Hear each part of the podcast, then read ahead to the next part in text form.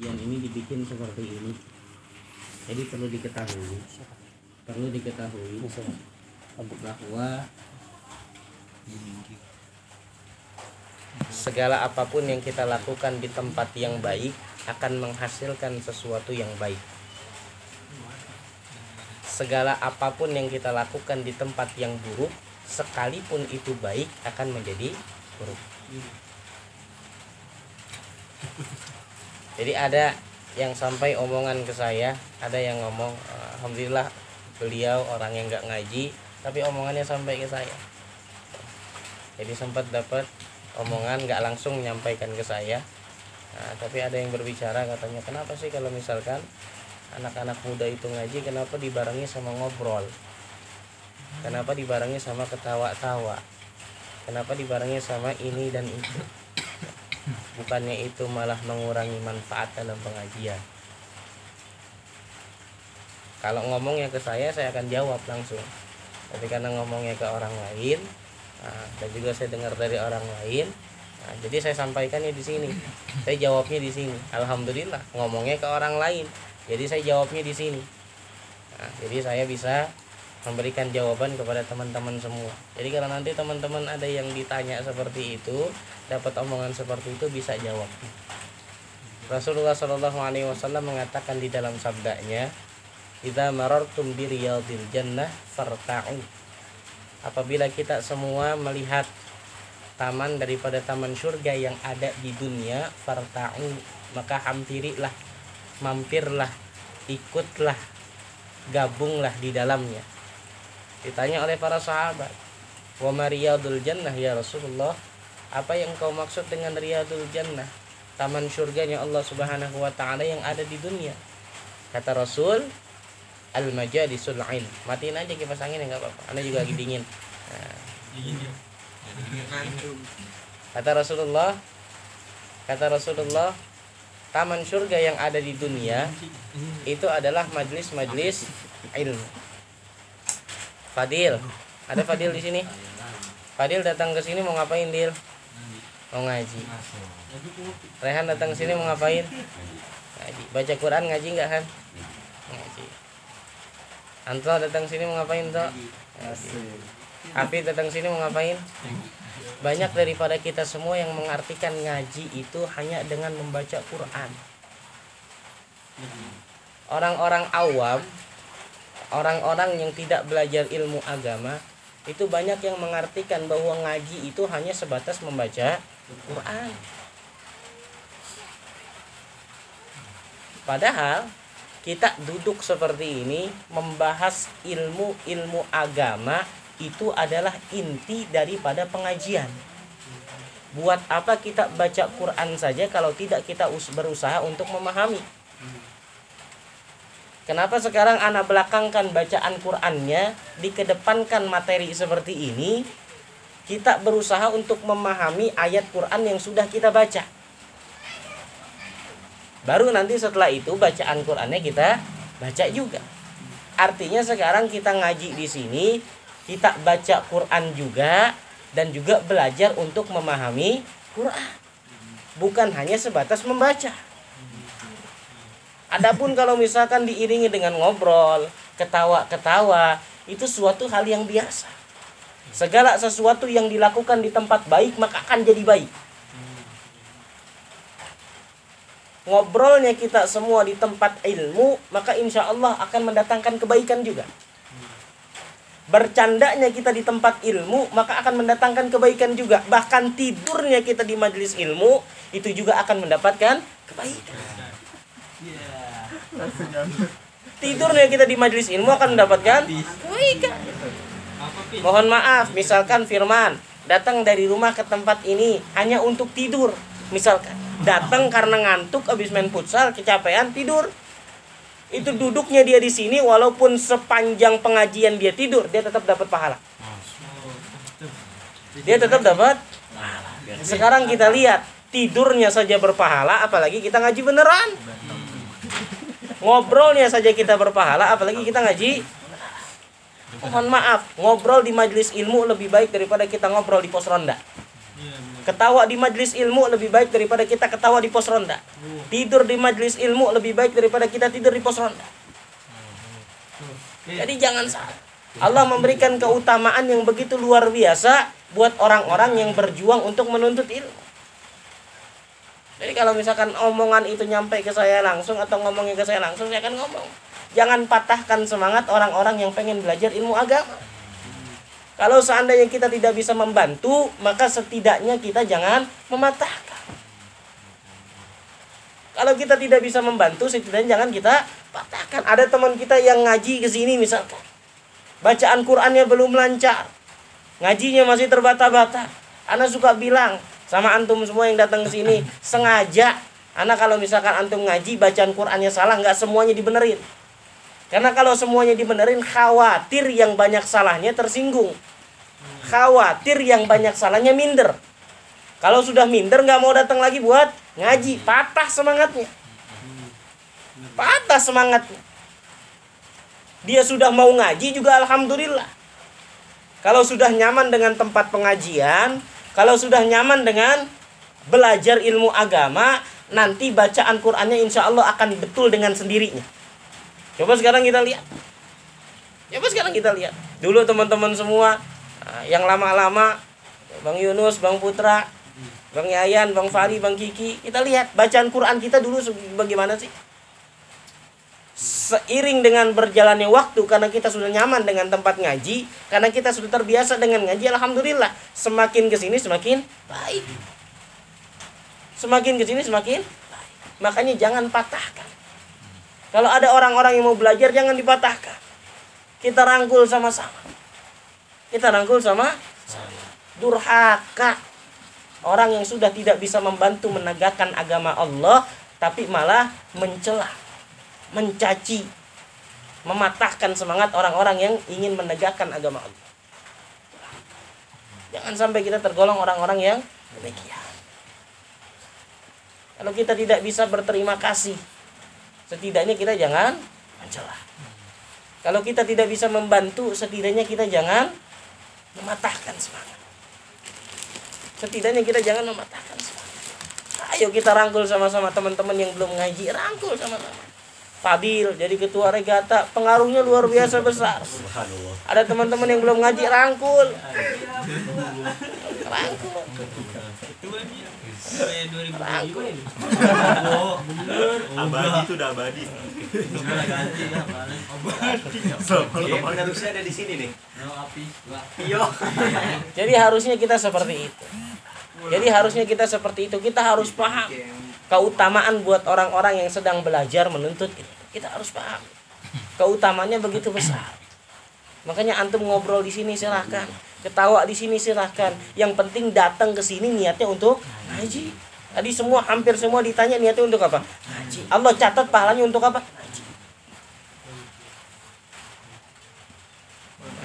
Allah catat pahalanya untuk apa ngaji? Adapun kalau misalkan coba si Padil dari awal sampai akhir dari jam setengah sebelas sampai jam setengah dua itu ngaji dari awal baca Quran baik tidur pasti. Ngantuk. Idil ngantuk. Ngantuk pas Oh, goyang-goyang gini ya. Makanya kita harus sama-sama berjuang. Kemarin anda sampaikan. kemarin anda sampaikan Islam itu datang dalam keadaan asing akan kembali dalam keadaan terasingkan. Sekarang sudah mulai. Sekarang- sudah mulai diasing-asingkan. Sekarang kita lihat kiblat pakaian kita ke mana. Kiblat pergaulan kita ke mana. kiblat ah, idola kita ke mana. Sekarang kita sudah lihat. Sudah mulai terasing. Sudah mulai terasing. Tio kenal Sayyidina Abu Bakar Siddiq kenal alhamdulillah. kenal di mana yuk? Dikenal nggak malu yuk? Tio kenal di mana? Facebooknya yuk. kenalan di mana? WA. Yo WA. Kenal di mana ya? atau kenal sama Umar bin Khattab. Kenal di mana? Hah? Oh, iya, udah pernah kenalan belum? Belum. Belum kenal berarti ya tahu Dikenal? Itu pertanyaannya. sekarang kita lihat kiblat kita bagaimana Sekarang kita lihat tolak ukur agama kita dalam diri kita bagaimana. Kemarin sudah dijelaskan rukun salat ada 13, masih ingat semuanya ya? Alhamdulillah. Jawab Ali, rukun salat ada 13 sebutin. Ayo coba. Ah, Rehan coba sebutin rukun salat. Ada berapa Rehan? 13 Coba sebutin. Niat takbiratul ihram, iftitah iftitah, rukun atau sunnah? sunnah Sunnah dalam. Sekarang kita lihat kualitas agama dalam diri kita seperti apa. Makanya kalau kita sudah memiliki semangat di dalam diri untuk memperbaiki agama kita, belajar ilmu agama itu satu nikmat yang sudah luar biasa. Di akhir zaman ini banyak daripada pemuda yang lebih memilih untuk bersenang-senang ketimbang untuk ngaji. Sekarang kita punya keinginan setiap malam Sabtu datang pengen ngaji itu nikmat yang besar yang Allah berikan kepada kita. Yang nggak semuanya bisa didapatkan oleh orang lain. Yang nggak semuanya diberikan oleh Allah untuk orang lain. Bang Yunus walaupun banyak halangannya, rintangannya, rumahnya jauh. Kemudian sekarang istrinya alhamdulillah nah, dikasih rezeki sama Allah hamil. Sekarang begini. ayah Dulu Rasulullah Shallallahu Alaihi Wasallam bersama dengan para sahabatnya itu berjuang berjihad di jalan Allah meninggalkan anak dan istrinya. Ditinggalkan anak istrinya, dikorbankan pekerjaan, harta, jiwa dan raganya. Semuanya ditinggalkan, gak dipikirin lagi. Kenapa? Karena tujuannya Allah. Panggilan Allah datang. Sekarang alhamdulillah walaupun dua minggu libur, sekarang datang lagi. Jihad lagi sekarang alhamdulillah. mantap aksi Jihad lagi. Alhamdulillah. Kita semua seperti itu. Kita harus bersyukur kepada Allah Subhanahu wa taala. Karena diberikan nikmat oleh Allah yang begitu besar dan begitu luar biasa. Dan mudah-mudahan Allah istiqomahkan kita semua. Allah Subhanahu wa taala kuatkan iman kita semua dan Allah Subhanahu wa taala berikan kenikmatan demi kenikmatan kepada kita dalam belajar ilmu agamanya Allah Subhanahu wa taala. Teman-teman semua kalau kita mau tahu ilmu Allah itu luas. Ilmu Allah itu luas. Kalau ibarat samudra, ibarat samudra, ibarat samudra itu luas samudra. Ada yang tahu samudra? Nah, kita tahu semua ya samudra. Luas luasnya lautan, luasnya samudra. Itu kalau diibaratkan samudra itu adalah ilmunya Allah. Ilmu yang kita miliki sekarang itu satu tetes jari kita dicelupkan satu tetes jari kita dicelupkan diangkat itu ada air yang menetes. Tetesan terakhir itu ilmu yang baru kita dapatkan. Kita baru cuma dapat satu tetes dari luasnya samudra kita hanya baru dapat satu tetes. Makanya para ulama mengatakan kalau kita belajar ilmu agama semakin kita dalam belajar semakin lama kita belajar maka akan semakin merasa kita bodoh kalau kita belajar agama semakin jauh kita belajar, maka semakin maka semakin akan bodoh. Kita akan semakin merasa bodoh. Oh ternyata begini, ternyata begini akan bodoh kita merasa. Tapi kalau ilmu dunia semakin lama kita belajar, maka semakin merasa pintar. Fadil SMP, SMA, S1, S2, S3 punya gelar profesor, doktor, amin punya gelar segala macam maka akan ngerasa pinter kenapa? Karena sudah jadi profesor. Kalau gelar dunia itu seperti itu. Tapi kalau agama semakin lama kita belajar maka semakin akan ngerasa bodoh. Itu bedanya. Kenapa demikian? Karena ilmu agama ilmunya Allah itu luas. Banyak yang harus kita pelajari. Banyak yang harus kita gali. Banyak yang harus kita cari. Banyak yang harus kita dapatkan. Banyak yang harus kita makanya kita harus jaga semangat kita dalam belajar ilmu agama. Kita harus jaga semangat. Minta sama Allah dalam setiap sholat agar diberikan keistiqomahan. Aneh saranin kalau bisa ngaji bukan cuma di sini. Cari tempat lain. Kalau bisa seminggu sekali bagus-bagus seminggu dua kali lebih daripada itu semua. Jangan ngaji cuma sebulan sekali. Kadang ngaji kadang enggak. Fadil ngaji sekarang besok enggak besoknya lagi dengar kabar firman mau syukuran ngaji lagi. Besoknya nunggu kabar nggak ada yang mau syukuran nggak ngaji. Parah Hmm. besoknya dapat kabar lagi antum mau syukuran ngaji lagi. Jangan kalau bisa kita ngaji setiap hari. Kalau nggak bisa cari tempat pengajian yang mana sudah kita bisa dapatkan istiqomah di dalamnya. Mau satu minggu mau satu bulan istiqomah di dalam. Yang terpenting jangan kita tinggalkan kewajiban kita menuntut ilmu jangan sampai kita tinggalkan. Jangan sampai kita tinggalkan. Terus kalau misalkan kita kerja bagaimana cari caranya? Walaupun kita kerja yang penting kewajiban kita adalah menuntut ilmu jangan ditinggalkan. Cari bagaimana caranya. Kalau bisa libur libur kalau bisa cuti-cuti jangan ditinggalkan. Kalau nggak bisa juga bentrok dengan waktu kerjaan cari pengajian lain yang waktunya bisa kita dapatkan jangan sampai kita tinggalkan sama sekali.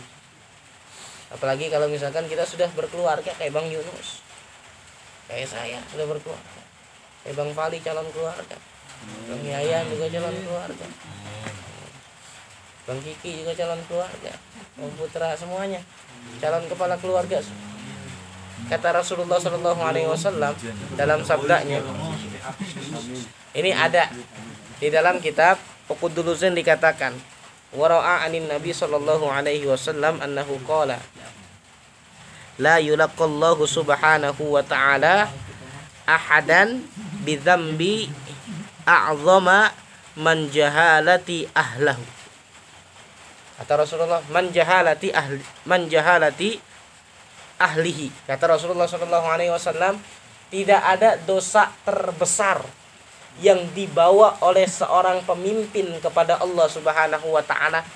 Bang Yunus sekarang udah jadi pemimpin buat istrinya dan juga calon anak ya. Tidak ada dosa yang terbesar, yang paling besar yang nanti Bang Yunus bawa kepada Allah Subhanahu wa taala kecuali apa? Kecuali meninggalkan keluarganya, meninggalkan anak dan istrinya dalam keadaan bodoh ilmu agama. Itu dosa yang paling besar bagi seorang suami kepada istri dan anaknya. Istri dan anaknya ditinggalkan dalam keadaan bodoh ilmu agama. Nggak ngerti ilmu agama.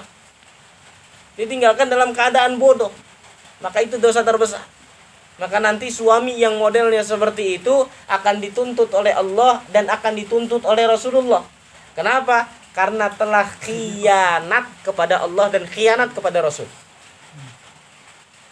Ketika Bang Yunus ngucapin qabil tu nikahaha wa tazwijaha bil mahri madhkur halat. Saya terima nikah dan kawinnya fulan bin fulan. Dengan mas kawin sekian dibayar tunai. Ngucapin seperti itu terus secara nggak langsung Bang Yunus sudah menyanggupi bahwa akan menanggung seluruh dosa-dosa yang akan dilakukan oleh istrinya. Ketika istrinya ketika ketika istrinya dinikahi dalam keadaan bodoh ilmu agama, berarti Bang Yunus sudah menyanggupi bahwa nanti akan membimbing istrinya, mengajari istrinya untuk belajar ilmu agama. Ketika ditinggalkan, meninggal dalam keadaan anak dan istrinya itu bodoh ilmu agama, maka akan dituntut oleh Allah Subhanahu wa taala. Nauzubillah. Jangan sampai kita seperti itu. Diperbaiki. Dipersiapkan dari mulai dari sekarang. Dipersiapkan mulai dari sekarang. Kita sudah berada di fase akhir zaman. Yang mana orang-orang sudah mulai lari daripada aturan-aturan yang telah Allah Subhanahu wa taala buat. Ini ibarat pagar. Di luar itu banyak binatang-binatang buas. Di luar itu banyak binatang-binatang buas yang akan mencelakai diri kita semua. Sekarang akhir zaman. Ini sekarang kita ibarat berada di dalam pagar. Di luar itu banyak binatang-binatang buas. Ini orang-orang ini lebih milih dimakan binatang buas daripada diam diri di dalam pagar. Sekarang itu kita seperti ini. Agama itu diatur untuk menjaga kita. Melindungi kita tapi banyak kita semua yang keluar daripada aturan-aturan agama mencelakai diri kita semua. Ini pagar berduri. Ini di sini pagar berduri. Kita keluar, nyelip di antara duri-duri itu. Kira-kira ketika kita keluar kita bakal selamat atau bakal sakit? Bakal terluka atau bakal baik-baik saja? Ada kabel berduri di sini. Kau apa namanya pagar berduri. Kita akan terluka, baju kita akan sobek, kemudian badan kita akan luka-luka. Ini seperti ini ibarat. Agama itu dihadirkan untuk melindungi kita semua, menjaga kita semua, memelihara kita semua. Kalau kita keluar dari agama, maka sama saja kita melukai diri kita sendiri. Kita mencelakai diri kita sendiri. Fadil udah ngasih tahu sama Tio yuk jangan keluar ada buaya darat si Tio masih tetap keluar kata Fadil syukurin lu mampus dimakan buaya Ya. Ubi ubi. Itu ibaratnya seperti itu. Si Tio udah dikasih tahu udah dinasehatin sama si Fadil. Yuk jangan keluar. Yuk jangan keluar. Di luar ada bahaya. Tapi si Tio bilang ah nggak ada nggak ada buaya. Batu. nggak ada buaya. Batu kata si Fadil. Si Tio batu. Aja dia keluar. Akhirnya ketika keluar celaka dirinya sendiri. Karena sebab apa? Karena sebab membangkang. Sama ibaratnya seperti kita semua sekarang. Sekarang Hafid jangan tinggalin sholat. Dinasehatin misalkan sama si Rehan. Dia tetap nih ninggalin sholat. Subuh ditinggalin zuhur ditinggalin asar ditinggalin maghrib dikerjain isya dikerjain tiga waktu ditinggalin. Kata si Rehan jangan tinggalin sholat. Fit karena sholat itu tiang agama. Jangan tinggalin sholat. Karena dosa bagi orang yang ninggalin sholat itu besar. Ditinggalin tetap sholatnya. Hafid ngomong orang selama ini saya ninggalin sholat nggak ada apa-apa. Sekarang memang nggak ada apa-apa. Kemarin dari sampaikan tapi ketika kita sakaratul maut itu semua akan terbuka. Oh ini akibat saya dulu ninggalin sholat dapat dosanya siksanya seperti ini. Kita akan melihat semuanya. Hasil daripada apa yang kita kerja. Hasil daripada apa yang kita kerjakan di dunia akan sama-sama kita lihat. Makanya jangan main-main sama sholat ketika kita tinggalkan kewajiban kita untuk sholat maka sama saja kita meninggalkan sama saja kita melakukan dosa yang sangat besar. Nabi Musa dulu pernah dapat kisah. Nabi Musa ada kisah dulu Nabi Musa pernah didatangi oleh seorang perempuan. Yang mana seorang perempuan itu datang kepada Nabi Musa, Nabi Musa mengadukan keadaan dirinya. Wahai Musa aku datang kepadamu ingin mengadukan keadaan diriku. Aku telah berzina Aku telah melakukan kemaksiatan kepada Allah. Kemudian aku telah membunuh anak daripada hasil perzinahanku. Kata Nabi Musa, aku telah mencuri segala macam dosa sudah dilakukan oleh perempuan tersebut. Kemudian Nabi Musa mengatakan pergi kamu. Diusir sama Nabi Musa kenapa? Karena khawatir Nabi Musa itu takut Nabi Musa itu akan mendapatkan uh, siksa juga dari Allah Subhanahu wa taala sebab berdekatan dengan orang-orang yang ahli maksiat. Tobat itu gimana? Di- disuruh pergi dulu Dengerin dulu nih. perempuan itu sama Nabi Musa. Ketika perempuan itu pergi dalam keadaan patah hati, sedangkan dia mau taubat kepada Allah, didatangi oleh malaikat Jibril Nabi Musa. Wahai Musa, kenapa engkau usir perempuan tersebut? Dijawab sama Nabi Musa. Wahai Jibril, ketahuilah dia telah bermaksiat, dia telah berzina, dia telah membunuh anaknya sendiri.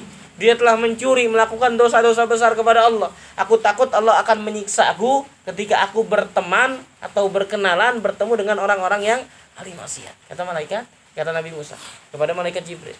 Kemudian kata Jibril apa?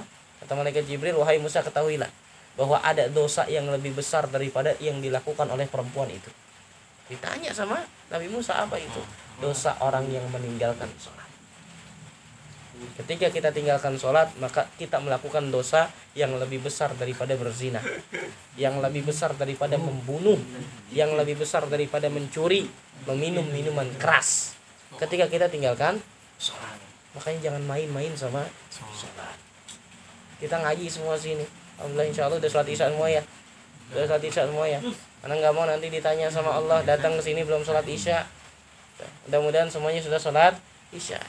Kalau belum sholat isya, mudah-mudahan pulang ke rumah langsung sholat isya. Dan mudah-mudahan jangan sampai kita ngaji semalaman suntuk ngaji dari jam 10 sampai jam 2 tapi subuhnya kita nggak sholat naudzubillah. Jaga sholat. Yang benar yang mana? Yang harus kita pertahanin yang mana? Pilih ngaji tapi ninggalin sholat atau pilih sholat tapi ninggalin ngaji. Harusnya yang mana? Harusnya kita ikutin pengajiannya kemudian kita jalanin sholatnya. Seharusnya seperti itu. Jadi jangan menindihkan satu kewajiban dengan kewajiban yang lain. Ngaji memiliki keutamaan tersendiri. Sholat memiliki keutamaan tersendiri. Ngaji ketika ditinggalkan mendapatkan dosa tersendiri. Sholat ketika kita tinggalkan mendapatkan dosa tersendiri. Makanya kalau bisa setiap malam Sabtu kita ngaji semakin bertambahnya ilmu kita semakin baik keadaan kita kepada Allah. Semakin baik hubungan kita kepada Allah. Kalau biasanya sebelum ngaji subuhnya kesiangan sekarang ketika sudah ngaji sudah. Dulu mungkin ketika ngaji ninggalin sholat subuh sekarang jangan sampai ditinggalkan. Wallahi kalau misalkan aneh nggak ingetin ini aneh dapat teguran. Aneh juga bakal dapat dosa seperti apa yang ente lakukan. Nggak enak kan kita yang nggak kita yang ente yang nggak sholat aneh yang dapat dosa. Makanya jangan tinggalkan. Ketika datang panggilan Allah ya anak sholat ayo bergegas yang laki-laki jalan. Jalanin kaki ke masjid. Sebagaimana Fali kalau misalkan Kiki kalau manggil-manggil Rehan Han Han. Dipanggil sama Kiki Han Han. Rehan cuman nyaut. Azan nih nyaut Allahu Akbar Allahu Akbar Allahu Akbar. Kencang nyaut ya hayya 'alas shalah. La haula wala quwata illa billah. Terus ketika sudah selesai azan la ilaha illallah. Baca doanya kenceng. Tapi tetap abis itu lanjutin main game. Kiki ibarat Kiki manggilin si Rehan. Han Han apa bang? Han apa bang? Han apa bang? Makin kenceng panggilan ya makin kenceng jawabnya.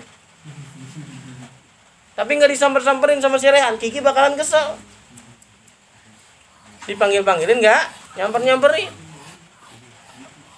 dipanggil-panggilin nggak nyamper-nyamperin maka yang dikhawatirkan ketika kita melalaikan sholat menunda-nunda sholat yang dikhawatirkan naudzubillah mudah-mudahan nggak terjadi kita meninggal dalam keadaan meninggalkan sholat.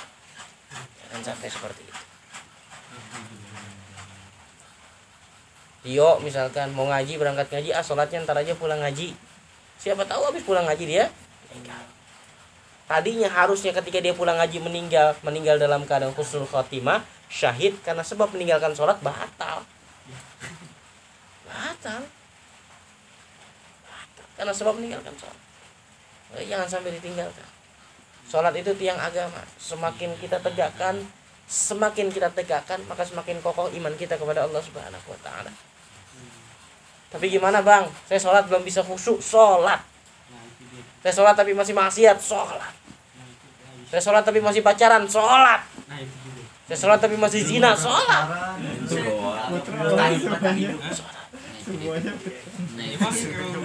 Saya sholat tapi masih ngelakuin dosa, sholat. Sholat. Dan ketika kita sholat kita berharap mudah-mudahan Allah Subhanahu wa taala membimbing kita untuk meninggalkan maksiat-maksiat tersebut. Amin. Jangan ditinggalkan. Jangan ditinggalkan. Jangan ditinggalkan kalau bisa mulai sekarang utamain. Azan manggil sholat. Azan manggil sholat. Nggak bisa sholat di masjid, sholat di rumah. Usahakan berjamaah. Kiki sama Rehan, misalkan nggak bisa sholat di masjid, sholat berjamaah di rumah. Ada Fani aja, ada orang tuanya aja. Aneh begitu kalau lagi malas sholat, datang kadang malas sholat di masjid. Alhamdulillah udah punya istri, jadi nggak ketinggalan jamaah sholat jamaah sama istri. Bang Yunus begitu. Pulang kerja, misalkan belum sholat isya aja ke istrinya. Sebelum tidur, ayo sholat dulu bareng jamaah. Rumah tangga kalau begitu sakinah, mawaddah warahmah. Kalau dihimpun dengan iman ketakwaan kepada Allah, bahagia. Kalau di jalin dengan hubungan kasih sayang karena Allah. Pagi-pagi habis sholat subuh ngaji bareng. Indah. Pagi-pagi habis sholat subuh ngaji bareng. Tali sama Rofi pagi-pagi habis sholat subuh ngaji bareng. Indah. Hafalan satu. Keluarga begitu indah, tentram. Tentram kalau kita lakukan itu semua. Wih orangnya begitu indah. Datang Rofi sama Piko bareng-bareng ngaji indah begitu.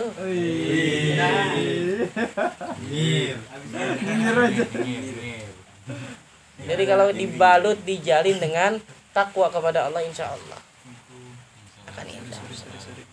Astagfirullah. Sorry kan, sorry. Saya duduk dulu. Yang lain mau aja. ya dosanya nggak mau berguguran dia parah dia. Dia Nggak- bisa. Waktu-waktu nggak bisa. Dia raja telat dia. Memang kalau dalam ilmu tasawuf, memang kalau dalam ilmu tasawuf, ilmu akhlak, kalau kita lihat sepenglihatan yang dilakukan sama Rofi salah. Kalau kita lihat tadi penglihatan. Salah. Karena ada Anto, ada Rehan di kiri kanannya di pintu masuk tapi nggak di salamin. tapi kalau kita lihat dari ilmu akhlak ilmu tasawuf betul. Yang dilakukan sama Robi betul. Jadi ketika kita salaman datang itu kita salaman ke, kalau ada orang tua ke orang tua dulu. Misalkan kita datang nih di dalam rumah ada orang tua ada adik kakak salamannya ke orang tua dulu. Baru ke yang lain. Kalau di pengajian di uh, tempat ada guru kita sama guru restart. Iya. Ya, ya, betul. Alhamdulillah berilmu berarti diam-diam walaupun ngajinya telat alhamdulillah ilmunya banyak ternyata. Lupa. Lanjut lagi. Astagfirullah. Alhamdulillah. Sekarang makin banyak ya personilnya yang nggak pakai peci mudah-mudahan malam, malam Sabtu depan ini pakai peci semua. Nah. Kiki pakai peci ini kayak Ustadz Adi Hidayat ya. Eh. Kurang kacamata doang dikit. Mirip Ki. Fadil pakai peci itu kayak Ustadz Hanan Taki. Tatanan tadi kan gak pakai peci. Goblok. Nah, dulu sebelum pakai kupluk pakai peci begini kayak Fadil. Nah, jadi dituntun.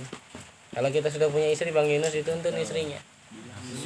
Jalin hubungannya dengan bentuk takwa kepada Allah Subhanahu wa taala. Pokoknya yang terpenting itu jangan tinggalkan sholat. Apa pun keadaan kita, bagaimanapun jangan kita tinggalkan sholat. Jangan kita tinggalkan sholat. Kalau kita perbaiki sholat kita berarti kita perbaiki hubungan kita kepada Allah. Kalau kita perbaiki hubungan kita kepada Allah berarti kita sedang memperbaiki hidup kita.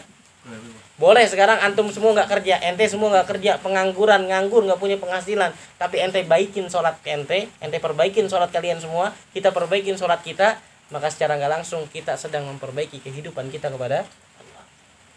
Yakin percaya. Sekalipun nggak kerja, rizkinya akan Allah berikan. Rizkinya akan Allah berikan.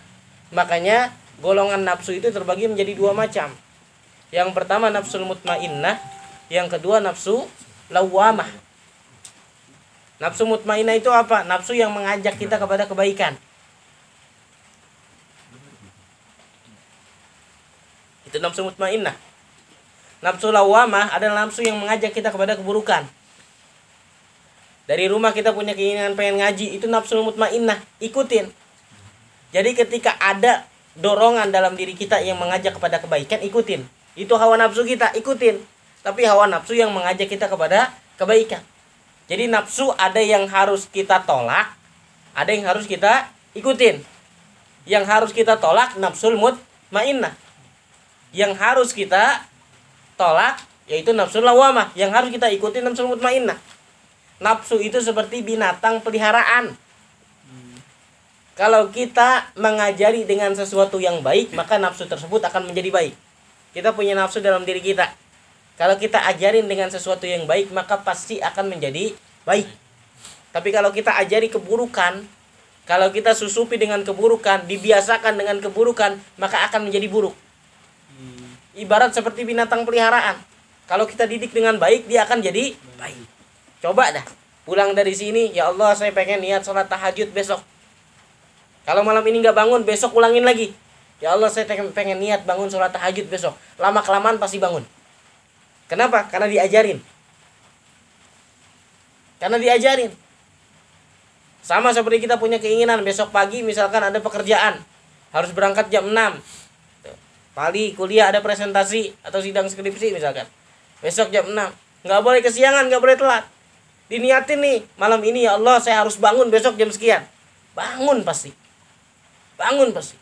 Kenapa? Karena sudah diajak dirinya itu untuk bangun jam sekian. Sudah dikasih mindset. Sudah dikasih mindset. Nafsu itu seperti itu. Nafsu mutmainah harus kita ikutin. Tapi karena nafsu lawamah harus kita tolak. Jangan kita ikutin. Fadil, misalkan, ya Allah, saya pengen banget besok sholat duha. Ikutin. Ikutin. Itu nafsu yang sedang mengajak kita kepada kebaikan. Kan terkadang diri kita ini ngedorong kita buat melakukan kebaikan. Itu ikutin. Itu nafsu baik yang ada dalam tubuh kita harus kita ikutin. Nah, tapi kalau nafsu lawamah harus kita tolak. Anto, ya Allah, misalkan nah, janjian tuh sama perempuan. Iya. Siapa Dil namanya Dil? Nggak tahu. Nggak tahu. Oh, tahu Jadi. ada. Ada ada ada. Anto misalkan janjian sama perempuan. Anta janjian sama perempuan, dirinya ngedorong buat ikut. Tolak. Sekalipun diri kita kepengen, tolak. Pengen jalan misalkan boncengan, Anto pakai motor eh, Nmax misalkan. Bentar ya, Anto pakai motor Nmax di belakangnya perempuan. Dicuci dulu, dirapihin dulu dan lain sebagainya. Diri kita punya keinginan untuk ketemu. Itu nafsu lawamah, nafsu keburukan, kita tolak. Harus kita tolak. Jangan kita ikuti. Ketika ada keburukan. Tapi kalau nafsu mutmainah harus kita ikuti. Nafsu itu seperti itu. Nafsu itu terlihat indah, terlihat nyaman, terlihat menyenangkan, tapi nafsu tersebut bisa menghancurkan kita semua. Punya hobi, punya keinginan misalkan hobinya ah, yang jadikan mubazir apa ya? Ah, hobinya Hafid misal hobinya Firman misalkan koleksi barang-barang antik misalkan. Dibeli puluhan juta ratusan juta. Itu hanya dibuat koleksi saja. Itu punya hobi seperti itu itu hobi yang mubazir. Nafsu lawamah kelihatannya saja menyenangkan. Wih enak nih punya barang ini yang gak dipunyain sama orang lain. Wih enak nih punya ini yang gak dimilikin sama orang lain. Itu kelihatannya menyenangkan. Tapi sesungguhnya itu bisa menghancurkan nanti ketika dihisap Firman gak akan bisa apa-apa ditanya buat apa dibeli buat disimpan dikoleksi dapat siksa Bu, kalau kayak barang-barang pajangan gitu gimana? Hmm? Diniatkannya untuk apa? Kalau diniatkan untuk untuk dipajang saja ya mubazir. Berarti kalau kayak misalkan pas-pas biasa gitu.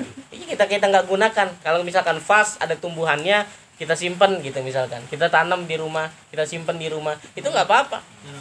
buat dijual lagi Kalau misalkan ada manfaat yang bisa kita dapatkan nggak apa-apa. Tio misalkan punya hobi, punya hobi apa tuh? Eh, punya motor balap misalkan. Mana? Air aku lumba. Itu motornya itu motornya dimodif mulu segala pelak diganti knalpot diganti segala macam diganti. segala macam diganti. Nanti akan ditanya sama Allah itu buat apa? Itu buat apa? Ketika di dunia itu terlihat menyenangkan terlihat bagus terlihat indah tapi yang begitu yang akan menghancurkan. Yang begitu yang akan menghancurkan. Punya hobi tuh kayak Viko baca Quran tuh hobi yang bagus. Amin. punya hobinya baca Quran sholat tahajud itu punya hobinya begitu. Itu hobi yang bagus Keinginan. Di tahu. punya hobi sedekah. Itu bagus. Punya hobi sedekah itu Kalau punya lima, hobi ngebantu orang lain. Iya iya ya. Punya hobi memberikan barang kesukaan kepada orang lain itu bagus Kiki punya jam disukain sama Vali dikasih bagus begitu ini hobi begitu. Ini hobi begitu bagus Putra punya peci dua ngelihat Ropi nggak pakai peci dikasih pecinya itu bagus begitu. Punya hobi-hobi yang bagus. Ya hobi-hobi yang manfaat Air man baru gua bagus ya. hobi-hobi yang 15 bagus lagi enggak. tapi kalau HP jangan. Tio Tio ngasih HP ke Fadil. Tio ngasih HP ke Fadil. HP-nya dibuat sama Fadil ngelihat video-video di TikTok perempuan joget. Tio kebagian dosanya jangan. Tapi ntar lu ikutan lagi. jadi kalau kita mau memberikan sesuatu apa pun itu jangan yang membahayakan kita. Memberikan pinjaman jangan yang membahayakan kita. Memberikan pinjaman jangan membahayakan kita. Ropi minjemin misalkan uang buat si si Vali untuk judi misalkan. Si Vali yang judi Ropi juga kebagian dosanya Wah, Kalau bilangnya buat yang lain gimana? tetap kebagian dosanya makanya ketika kita pinjemin kita harus ingetin uangnya jangan digunakan digunain untuk macam-macam apalagi untuk maksiat Tapi kalau akhirnya digunain, Hah? digunain juga, Ya, ta- iya kalau kita sudah ingetin sudah gugur kewajiban kita. Tapi kalau kita sekedar minjemin saja, maka sudah apalagi ngasih barang, ngasih sesuatu. Dikasih handphone, ternyata handphonenya digunakan untuk maksiat. Dikasih jam, jamnya dipakai untuk maksiat. Dikasih sendal, sendalnya dipak dilangkahkan untuk maksiat. itu kita yang memberikan akan kebahagiaan. Apalagi naudzubillah yang suka ngasih-ngasih kado. Misalkan kadonya itu yang bisa membahayakan kita. Fadil ngasih kado rok ke perempuan rok mini misalkan. Dipakai sama perempuan. Itu itu setiap dia pakai itu kita kebagian dosanya makanya hati-hati. Jadi ketika ada nafsu lawama nafsu yang mengajak kita kepada keburukan tolak mentah-mentah. Kalau susah belajar untuk menolaknya. Karena nafsu itu sama seperti binatang peliharaan. Kalau kita biasakan kita akan bisa. Sama halnya seperti kita puasa. Biasanya siang kita makan. Biasanya siang kita makan tapi ketika kita puasa kita paksa nafsu kita untuk nggak makan di siang hari. Bisa nggak? Bisa. Kenapa? Karena kita ajarin. Kita biasakan. Tapi kalau kita nggak biasakan maka nggak akan bisa. Mau ngaji punya langkah kaki berat. Mau ngaji punya langkah kaki berat. Kita paksakan kaki kita buat ngaji. Nah, maka itu nafsu mutmainnah. Nafsu yang mengajak kita kepada kebaikan jadi ketika ada nafsu yang mengajak kita kepada kebaikan usahakan untuk dilakukan tapi kalau nafsu yang mengajak kita kepada keburukan ditolak ya ditolak dan juga jangan sampai tadi sudah dibahas jangan sampai kita meninggalkan sholat. Anda ingetin dari sekarang jangan sampai meninggalin sholat. Sekarang ngaji besok subuhnya jangan siangan. Sekarang ngaji besok subuhnya jangan ditinggalin. Anda ingetin begini supaya nanti ketika Allah tanya misalkan ada salah satu dari kita semua yang nggak sholat subuh ketika ditanya aneh udah bebas. Karena sudah ingetin karena sudah ngasih tahu. Berat dosa meninggalkan. Lebih lebih berat lebih besar dosanya daripada kita berzina.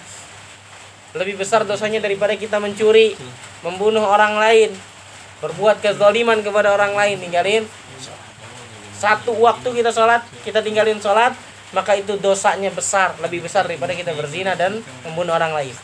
Jadi jangan sampai kita tinggalkan diusahakan hidupkan sholat. Perbaiki sholat kita. Maka kita memperbaiki hubungan kita kepada Allah. Perbaiki hubungan kepada Allah maka Allah akan memperbaiki kehidupan kita insya yang sekarang hidupnya masih susah hidupnya masih sulit perbaikin sholatnya coba.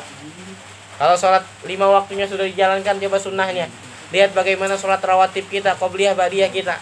Kalau qobliyah ba'diyah sudah bagus lihat sholat sunnah. Nah, lihat sholat sunnah ah, tahajud kita. Lihat sholat sunnah duha kita. Lihat sholat sholat sunnah lainnya. Sudah dikerjakan atau belum? Sudah pernah ngelakuin sholat sunnah tasbih atau belum? Hajatnya bagaimana? Sholat sunnah hajatnya witirnya dikerjakan atau tidak? Lihat itu semua. Jangan ngerjain sholat witir cuman di bulan Ramadan itu juga di bulan Ramadan nyari imam yang cepat jangan kalau ustadz lama pada males jangan ya. Bentuk jadwalnya? Kalau bisa setiap habis sholat isya, setiap habis sholat isya, kita sholat ba'diyah. Habis ba'diyah, sholat sunnah witir satu rakaat. Sunnatan witir, rakaatan. Sholat sunat witir, rakaatan. Kalau satu rakaat, rakaat. Jadi witir itu ibarat seperti kita kerja, pi, ente kerja, pi. Setiap hari ente kerja. Besok nih ente kerja. Ente kerja dari pagi sampai malam. Misalkan, ente kerja dari pagi sampai malam. Kerja udah kerja dengan maksimal. Kerja udah kerja dengan bagus, tapi nggak laporan sama bos. Kerjanya dianggap apa enggak? Nggak laporan sama bos, nggak ngisi absen. Kerjanya dianggap apa enggak? Witir itu ibarat seperti kita laporan kepada Allah. Ibarat kita seperti laporan kepada Allah. Habis sholat isya, kita sholat witir. Seakan-akan kita laporan sama Allah. Ya Allah, subuh sudah saya kerjakan. Duha sudah saya kerjakan. Zuhur, asar, maghrib, isya sudah saya kerjakan. Sekarang saya laporan. Hari ini saya sudah melakukan Kalau witirnya habis tahajud, sama aja. sama saja. Nggak apa-apa. Witir habis tahajud. Habis Kalau- kan witir juga. iya pas habis sisa udah witir nah terus tahajud. Sudah beda hari nggak apa-apa. Oh, sih. Jadi lima waktu itu satu aja witirnya. Bagusnya satu waktu. Satu waktu. Yang Satu. Sebenarnya subuh nggak boleh kan habis subuh kan nggak Eh? Ya jangan habis sholat subuh. nggak ada sholat sunnah sebelum setelah subuh nggak ada sholat sunnah setelah asar kalau sholat setelah tahajud boleh setelah isya boleh setelah asar setelah subuh jangan sholat qobliyah juga nggak ada sholat badiah juga nggak ada Oh, eh sholat badiah nggak ada badiah subuh nggak ada badiah asar nggak ada duha boleh. duha boleh setelah Ada keutamaannya. apa witir witir itu sholat sunnah yang paling dicintain sama Allah Anjir. sudah sudah sudah nggak usah ditanya lagi keutamaannya orang sholat sunnah yang paling dicintain sama Allah Iya, iya. Rawatib. Hah? Rawatib kan. rawatib itu sholat sunnah yang beriringan dengan sholat fardu Oh, badia. qobliyah ba'diyah itu sholat sunnah rawatib nah witir itu adalah sholat sunnah yang paling dicintai sama Allah. Jadi nggak usah kita pertanyakan lagi bagaimana keutamaan daripada sholat witir. Kalau kita rajin melaksana- melaksanakan kita akan mendapatkan cinta dari Allah subhanahu wa ta'ala. Witir sholatnya berapa? Satu rakaat tiga rakaat lima rakaat tujuh rakaat. Yang ganjil kita kerjakan. Yang ganjil kita satu rakaat boleh kalau misalkan berat mau tiga rakaat boleh. Yang penting rakaatnya gan kata Allah innallaha yuhibbul witr. Sesungguhnya Allah mencintai sesuatu yang ganjil. Sesuatu yang ganjil. Bang Yunus istrinya satu sekarang. Gitu, misalkan mau nambah lagi jadi dua. Tiga. jangan genap kalau bisa ganjil tiga. 15. Bikin Ganjil apa kan 15? Kalau lima bikin sekte sendiri. Dia. tiga kalau tiga kalau tiga masih kurang juga empat tapi empat kan genap ditambahin sama Yunus satu jadi lima. Udah begitu aja. Pinter-pinter kita sendiri. Yang penting dapat ganjil. Mantap tuh. ini seperti itu dikerjakan. Jadi tadi kan katanya kan eh, perbaiki hubungan Allah sholat. perbaiki. perbaiki hubungan sama Allah ntar hidupnya bakal di perbaiki ini. Tapi kan ada juga tuh orang yang ibaratnya mungkin sholatnya biasa aja. Tapi maksudnya dia tuh karirnya cemerlang terus Iya, gitu dia nikmatinya dunia. lah. Sebagian dia nikmatinya bersyukur.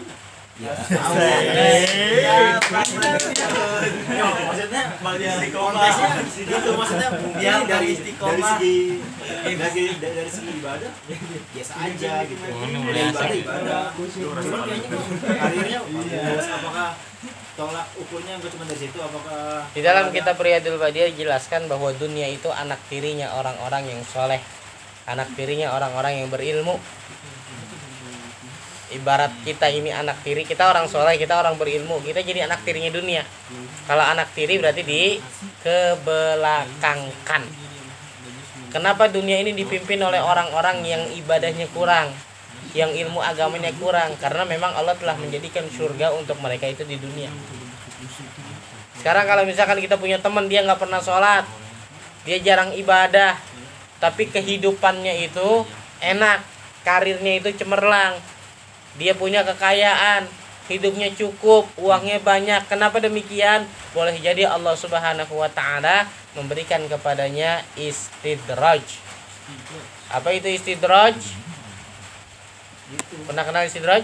Nah, istidraj adalah nikmat yang Allah Subhanahu wa taala berikan untuk seseorang, tapi nikmat tersebut Allah Subhanahu wa taala berikan agar orang tersebut makin jauh dari Allah.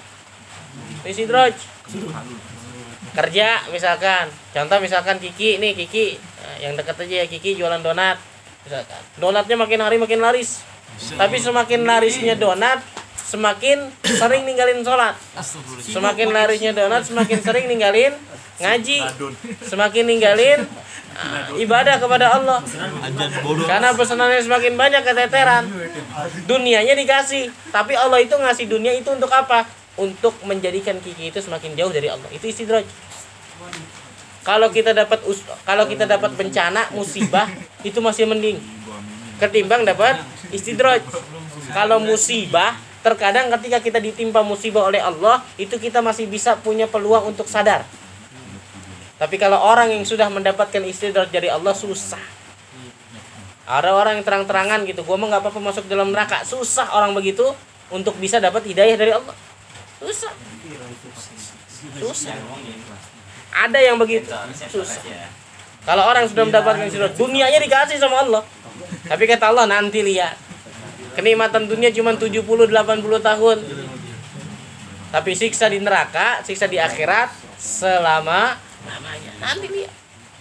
Sekarang kenapa ada orang yang berani ngomong gua mah nggak apa-apa masuk dalam neraka? Kenapa ada orang yang berani ngomong begitu? Karena dia belum merasakan. Tapi ketika dia merasakan, dia akan berdoa minta sama Allah agar dikembalikan ke dunia untuk bertaubat kepada Allah. Jadi di dunia itu seperti itu. Makanya jangan sampai kita seperti itu. Dan kalau bisa kita semua ini, semuanya yang ada di sini saling mengingatkan dalam kebaikan. Ketika ada teman-temannya misalkan Pali ngelihat Ropi nggak sholat subuh diingetin Pal. Kalau nggak mau kebagian dosanya diingetin. Soalnya masih tinggal serumah.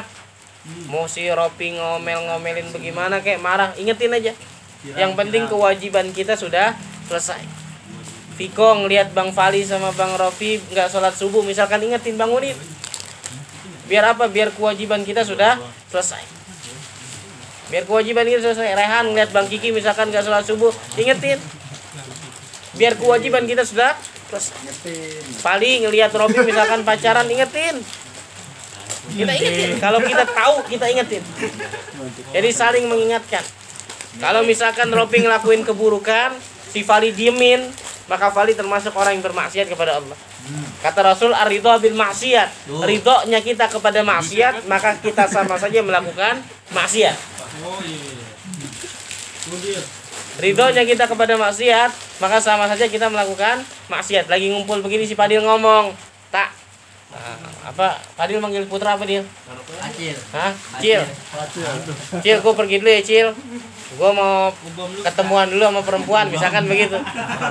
Ini si Putra tahu nih. Si Putra tahu si Padil mau ketemu sama perempuan, harusnya diingetin. Dil, jangan pacaran mulu, udah nikah, be, lu nikah kalau nggak kuat begitu. Ingetin, tapi abis itu paling masih duit oke lah Iya. ingetin, aduh rezeki diingetin. Kalau seandainya kita nggak bisa merubah dengan tangan kita, dengan ucapan kita, minimal hati kita tidak ridho. Paling misalkan nggak bisa ngebangunin si Ropi sholat subuh, minimal hatinya jangan sampai ridho. Gimana? Ya Allah saya nggak ridho, misalkan kalau abang saya nggak sholat subuh, ya Allah tolong kasih hidayah, nggak ridho tuh, hatinya nggak ridho. Maka kalau misalkan si Ropi paling nggak ridho, maka nggak akan dapat maksiat dosa seperti apa yang dilakukan sama si Ropi. Itu selemah-lemahnya iman ketika hati kita nggak ridho. Selemah-lemahnya iman. Oh, Lebih bagus lagi kalau kita bisa mengingatkan dengan mulut kita. Lebih bagus lagi kalau kita bisa mengingatkan dengan tangan kita. Hah? Kekuasaan. Si Ropi, Ropi abang. Si Fali sama si Piko adek.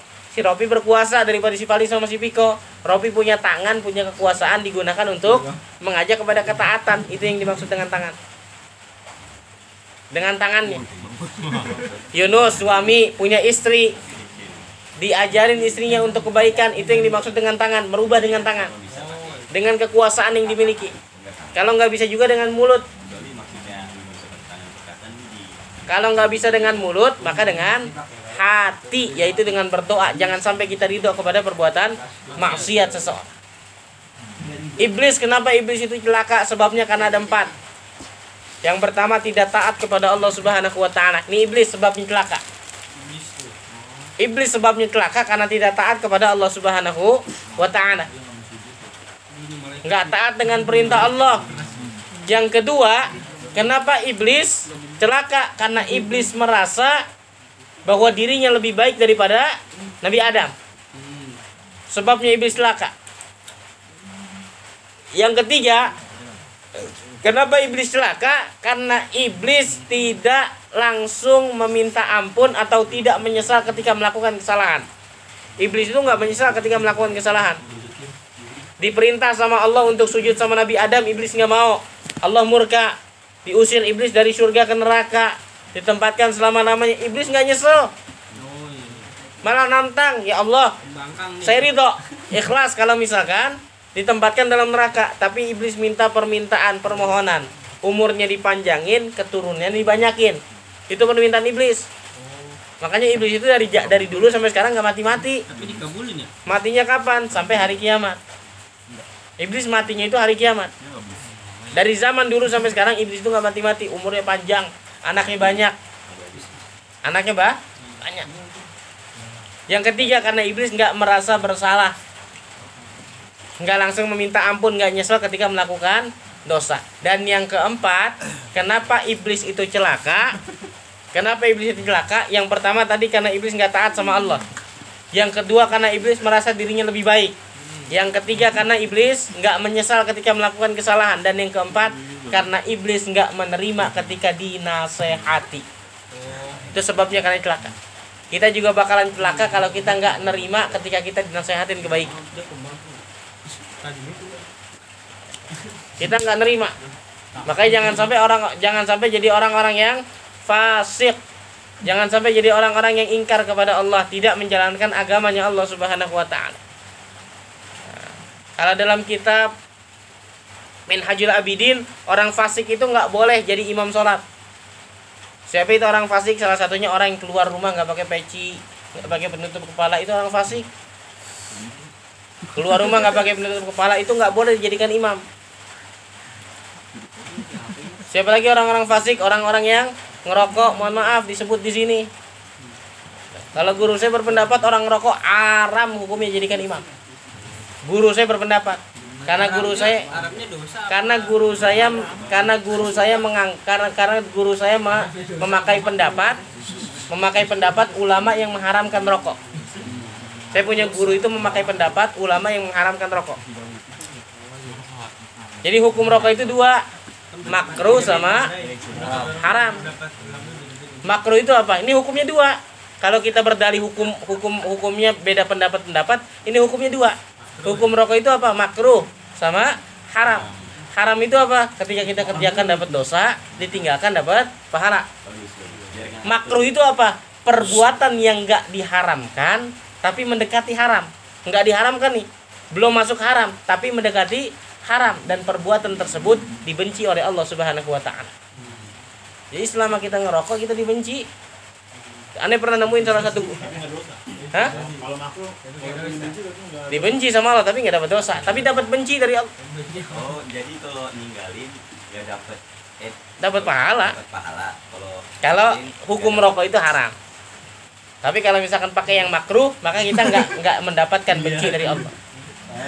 Nggak mendapatkan benci dari Allah. Kenapa orang-orang yang ngerokok itu Kenapa orang-orang yang rokok itu disebut dengan fasik, nggak boleh jadikan imam?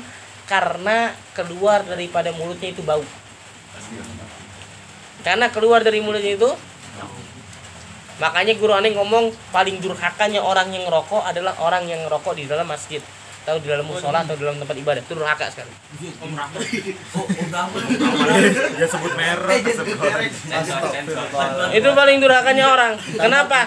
Karena dia ngerokok di dalam rumahnya Allah kemudian melakukan sesuatu yang dibenci sama Allah. Oke lah, dia mengambil hukum rokok itu makruh. Dia ngerokok di dalam masjid, di dalam musola. Dia masuk ke dalam rumahnya Allah, tapi dia melakukan sesuatu yang dibenci sama Allah. Ngerti nggak? Ibarat ibarat si Ropi datang ke rumahnya si Yunus. Si Yunus itu nggak suka jengkol. Si Ropi ngebawain jengkol ke si Yunus. Si Yunus benci. Kenapa? Udah tahu si Yunus nggak tahu nggak suka jengkol dibawain sesuatu yang nggak disuka. Sesuatu yang itu sama saja menyepelekan Allah. Makanya kalau misalkan ada di sini teman-teman kita yang masih ngerokok, nah, ada misalkan teman-teman kita di sini yang masih ngerokok, kalau misalkan mau ngambil hukum rokok yang makruh silahkan. Tapi jangan sekali-kali kalian ngerokok di dalam masjid atau musola. Kalau mau ngambil hukum yang makruh silahkan. Tapi jangan sekali-kali ngerokok di dalam masjid atau di dalam musola. Di dalam masjid atau di dalam musola. Kalau kita nggak mau mendapatkan murka dari Allah Subhanahu wa taala. kalau seandainya dia yang udah berhenti ngerokok masih boleh eh masih bisa jadi imam nggak? Karena udah taubat. Tapi kan banyak juga ustadz yang jadi imam ngerokok juga. Iya, itu dia. Itu gimana tuh? Karena mengambilnya makruh. Karena mengambilnya makruh. Karena dia ngambil hukumnya itu makruh. Makanya kalau kita yang tahu, kalau kita yang tahu, guru aneh ngomong, guru aneh ngomong, jangan berguru, guru aneh ngomong ya. Guru aneh yang ngomong, jangan berguru sama ulama yang masih ngerokok.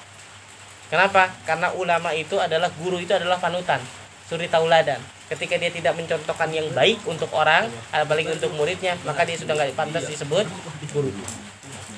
Disebut tauladan. Kalau kan sekarang bukan cuma rokok doang nih ya. Misalkan ada rokok elektrik. Sama aja. Ada vape. Mau modelnya sin ke, rokok herbal ke, elektrik ke, sama saja. Akan gunain. SD bocah SD kalian baru-baru coklat Kalau saya ini saya dia lagi sholat sendiri terus. Iya. Hah? Dia lagi sholat sendiri. Abah di klip Dia pasti jadi imam. Ya. Terus? ya?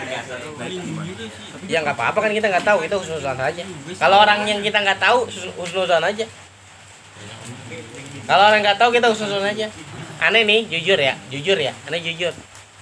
Di Parung di rumah itu aneh jarang sholat. Setelah tahu ilmunya, bukan jarang sholat nggak sholat ya. Aneh jarang sholat di musola, jarang jamaah di musola. Karena di situ ada salah satu tokoh panutan di situ Eh, orang-orang orang berpengaruh di situ itu yang ini memang kalau dari segi bacaan dia bagus dari segi ini dia bagus tapi yang kurang gitu yang kurang beliau ngerokok yang kurang beliau guru aneh ngomong kalau misalkan itu diusahakan jangan sampai kita berimam kepada orang yang imam yang ngerokok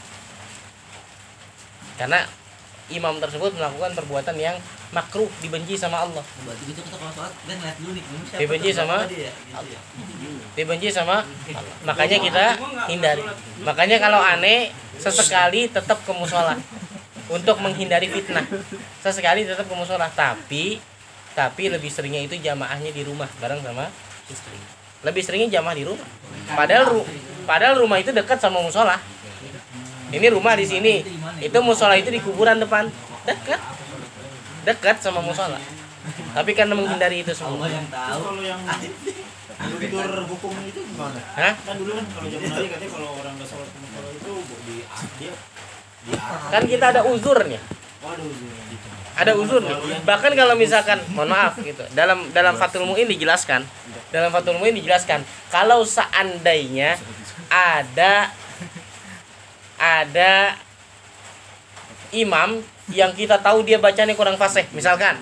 Misalkan nih misalkan. Contoh misalkan. Bang Yunus waktu itu imam di Ataun kita tahu bacaan Bang Yunus misalkan dulu belum belum fasih ketika ada imam bacanya belum fasih sedangkan kita tahu oh ini bacaan tajwidnya kacau. Makhorijul hurufnya kacau gitu. Tapi dia mau jadi imam dia mau jadi imam maka kita boleh untuk memisahkan diri. Sholatnya kita bareng takbiratul ihram kita bareng kemudian kiamnya kita bareng sujud rukunya kita bareng tapi kita niatnya sholatnya sendiri. Oh niatnya. Boleh tuh gitu tuh. boleh. Berarti yang orang merokok jadi imam gitu juga Bu. boleh begitu. Tapi kalau misalkan baca kita nih. oh nyaru ya nyaru ya iya kita tetap ikut kita tetap sholatnya bareng jamaah bareng sendiri nyaru nyaru Kenapa kita niat sendiri? Karena sebab kita tahu ada imam yang fasik. bisa gitu ya Hah? Sama aja. Sisa. Sisa kayak apa. Malah kan lebih bahaya. Vape itu kan lebih bahaya dari rokok kan? Ya, lebih baik. Kalau kita lagi berpergian terus kita ikutin imam kita. Kalau kan seandainya kita nggak tahu, ya sudah husnuzon saja ini imam nggak ngerokok, ini imam bacain bagus, husnuzon aja sholatnya. Husnuzon aja. Husnuzon aja. Bahkan di dalam kitab kemarin anda belajar Minhajul Abidin. Di dalam kitab Minhajul Abidin itu ada salah satu, salah satu syekh diceritakan di situ Imam Ghazali itu pernah ketemu sama salah satu syekh. Ketemu sama salah satu syekh. Yang mana salah yang mana syekh tersebut itu nggak mau untuk sholat jamaah di Masjidil Haram. Karena syekh itu tahu, syekh itu tahu ada sesuatu yang kurang baik yang dilakukan oleh orang-orang di dalam Masjidil Haram. Wallahu a'lam. Jadi sini ceritakan. Jadi ada syekh, orang alim, dia nolak untuk sholat di Masjidil Haram. Uzlah dia. Uzlah itu uh, pindah, pergi, memutuskan untuk memisahkan diri. Uzlah dia. Ditanya sama Imam Ghazali, kenapa nggak mau sholat di Masjidil Haram? Dijawab begini, begini, begini, begini. Dijawab sama segitu segitu sholatnya di Masjidil Haram itu se- seorang syekh tersebut masih memisahkan diri masih memisahkan diri kalau kita dalam keadaan berpergian boleh kita apa namanya? Berhusnuzon. Kayak tadi Fadi misalkan ada orang kita misalkan ke ITC kita sholatnya masbuk udah ketinggalan imam ada orang yang lagi sholat kita tepok kita tepok. Kemudian nah setelah kita tepok kita sholat gitu. Husnuzon saja itu imam bagus buat kita. Jadi nggak perlu berpikir macam-macam. Dan nggak perlu sebetulnya kita tepok Yunus sholat misalkan di depan aneh menjadi makmum udah nggak perlu ditepok. Tapi kalau misalkan dia nggak tahu gimana Yunusnya nggak tahu gimana kan kalau kita nepok itu kan niatnya biar dia tahu. Iya. kita jadi makmum nggak usah ditepok juga nggak apa-apa. Kenapa? Karena imam itu nggak wajib niat untuk imam. Oh, paham nggak. Iya. ente jadi imam. Iya, paham, paham. tapi nggak wajib niatnya untuk untuk jadi imam. seandainya misalkan Yunus tadi sholat dia nggak tahu nih kita ngikut di belakang karena kita nggak tepok dia nggak tahu. Dia nggak tahu dia. Dia nggak tahu kalau kita ngikutin sholat di belakang karena kita nggak tepok. Kita tetap dapat pahala jamaah. Karena kita niatnya bermakmum sama si Yunus. Iya, iya, iya. tapi si si makmumnya jadi ngeliat si musim mulu. Ya enggak. Kan dari gerakan ketahuan. Iya. Paham nggak? Jadi nggak usah pakai lihat lihat. Dari gerakan ketahuan. Kan dulu. iya udah belum ya iya kalau itu gimana tuh Ustaz? dari gerakan kan ketahuan? Sujud pas sujud iya ketika bangun kan kelihatan gerakannya ketahuan gerakan. kalau siang gimana? Pernah nggak kita kita kita kita, kita sholat kita sholat tapi imamnya itu pelan suaranya. Nah, nah. biasanya kan kita ngikutin dari gerakan. Contoh misalkan kita sholat jumat. Sholat jumat micnya mati. Itu imam kan di depan jamaah di belakang banyak tuh. Itu kan kita kalau ngikutin sholat ngikutin gerakan. Kalau gerakan orang udah udah pada bangun kita bangun. Gitu. Jadi buat imam dia nggak wajib untuk niat imam. jadi misalkan bang Yunus ditepok begitu dia nggak harus ganti niatnya untuk jadi imam enggak udah langsung lanjutin sholatnya. Yang di belakang yang wajib untuk niat makmum. Jadi kalau misalkan kita niat makmum sekalipun kita nggak tepok kita dapat kita tetap dapat hitungan pahala sholat jamaah tapi kalau kita niatnya bukan makmum, kita nggak dapat. Paham ya? Gitu. Nah, jadi kalau, kalau kita makmum kan sini imam ya. Sini makmum. Nah, kalau yang makmum sebelah kanan imam. Eh, ya, yang makmumnya ditepok, kita mundur mundur. Hah? Makmumnya mundur. Iya kita kita tepok sama orang ya kita mundur. Mundur sama. lah waktu itu gua pernah tuh soalnya ini imam terusin apa kan Diem baik. terus orangnya sebelah kiri sini juga sejajar sama gua akhirnya sampai ujung begitu semua Karena nggak kayak kadang nggak paham. Kalau begitu nggak apa-apa imamnya harus harus ini. Kalau imamnya tahu begitu maju Kok imamnya maju? maju. Imamnya maju aja. Oh, imamnya maju. maju bukan imam Iya imamnya maju kalau misalkan begitu. Ada kejadian begitu, udah samping begitu tuh imamnya maju aja satu langkah. Jadi oh biar ada pembedanya ada sekatannya. Anjay. Dan juga nggak boleh ketika misalkan kita ini misalkan Ropi sholat sholat zuhur ini kita bahas fikih ya sedikit kita bahas fikih Ropi sholat. Sholat zuhur misalkan. Ketika sholat dipanggil panggilin sama Viko bang bang gitu. Karena dia lagi sholat dia nggak mau ngebatalin sholatnya nggak mau nyaut. Nyaut batal. Kemudian dia niat ngasih tahu si Viko kalau dia lagi sholat dengan mengencangkan bacaan. Batal sholatnya. Batal. Enggak misalkan dikenceng ba- bacaan Allahu Akbar. Batal sholatnya Nah, atau dehem gitu misalkan. Kita kita ngasih tahu kalau kita mau. Kalau kita ngasih tahu kalau kita lagi sholat batal. Kenapa? Karena berubah. Kita sudah mau ngasih tahu kalau kita lagi sholat. Berubah nggak boleh. Orang tua juga. Hah? Orang tua. Eh, kalau misalkan sholat wajib udah diemin aja. Misalkan si Piko manggil bang bang diemin aja bi. Gitu nggak usah dehem nggak usah ngencengin suara diemin aja. Tadi gue si Piko nyamperin diri oh lagi sholat. Udah. Ya biasanya Nah, yang kalau sana ini Iya, gitu. Sholat. gitu, Cie, pamer bener gitu. kita pindahin nggak apa-apa. Nggak apa-apa atau kita geser ke kanan atau kiri nggak apa-apa mundur Hah? Mundur nggak apa-apa. Nggak apa-apa kalau itu mah. Ini kan ba- ini bahas kan ketika ada orang manggil kita. Iya, iya. Jadi kita nggak boleh nandain kalau kita lagi sholat nggak boleh. tapi kalau orang tua gitu Kalau kita sholat wajib ya sama saja nggak boleh. Kalau sholat sunnah wajib kita batalin sholat. Boleh kita batalin sholat. Lagi sholat tahajud nih misalkan. Rehan mamanya manggil Han, tolong nyalain air, batalin. Hmm. Lebih lebih lebih baik dibatalin. Kalau pura-pura kewajiban Kalau sholatnya ya. sunnah. Kewajiban yang paling Pura-pura pentingnya dulu ya. Kalau sholatnya sunnah. Ada wajib ada yang boleh. Kalau wajib mah nggak boleh. Mau orang tua yang manggil siapa juga manggil kagak boleh kita batalin. nah kalau seandainya kayak gitu kenapa kapan ya Atau misalkan begini nih, tar lo. Satu lagi, misalkan Fadil sholat nih, sholat wajib misalkan, sholat maghrib. Dipanggil sama bapaknya, Dil, Dil. Duh, bapak gua manggil lagi. Dalam hati ngomong gini nih. Duh, bapak gua manggil lagi. Batalin gak ya? Batalin gak deh? Batal udah. Dalam hati ngomong gitu. Oh, batal Dia masih milih nih, batalin nggak? Batalin nggak? Batalin nggak? Udah batal. Kalau udah labil udah buat gitu ya. Udah batal. Oh iya iya. langsung ya. eh, Jadi ya, niatnya jadi niatnya jadi niatnya itu putus dengan ucapan. Niat Niatnya itu putus dengan ucapannya dia. Batalin nggak ya? Batalin nggak ya? Udah batal. lagi ya gitu sambil ya. kenapa sih eh. Atau misalkan begini nih, kan sering terjadi nih, sering terjadi hafid misalkan sholat, lagi sholat, ah, emaknya titip, bis, ntar kalau hujan. Jemuran. jemuran angkatin, begitu, gitu. Bis, belum mulai lu belum mulai sholat, emaknya, emaknya pergi tuh misalkan, emaknya pergi, bis, ntar kalau misalkan hujan, jemuran angkatin, gitu. Nah ketika itu tiba-tiba ketika lagi sholat hujan, ya. Hujan lagi, pakaian belum itu batal udah, Ya udah ting batal. pikiran kita udah ke sana batal, udah putus. Pikiran baik.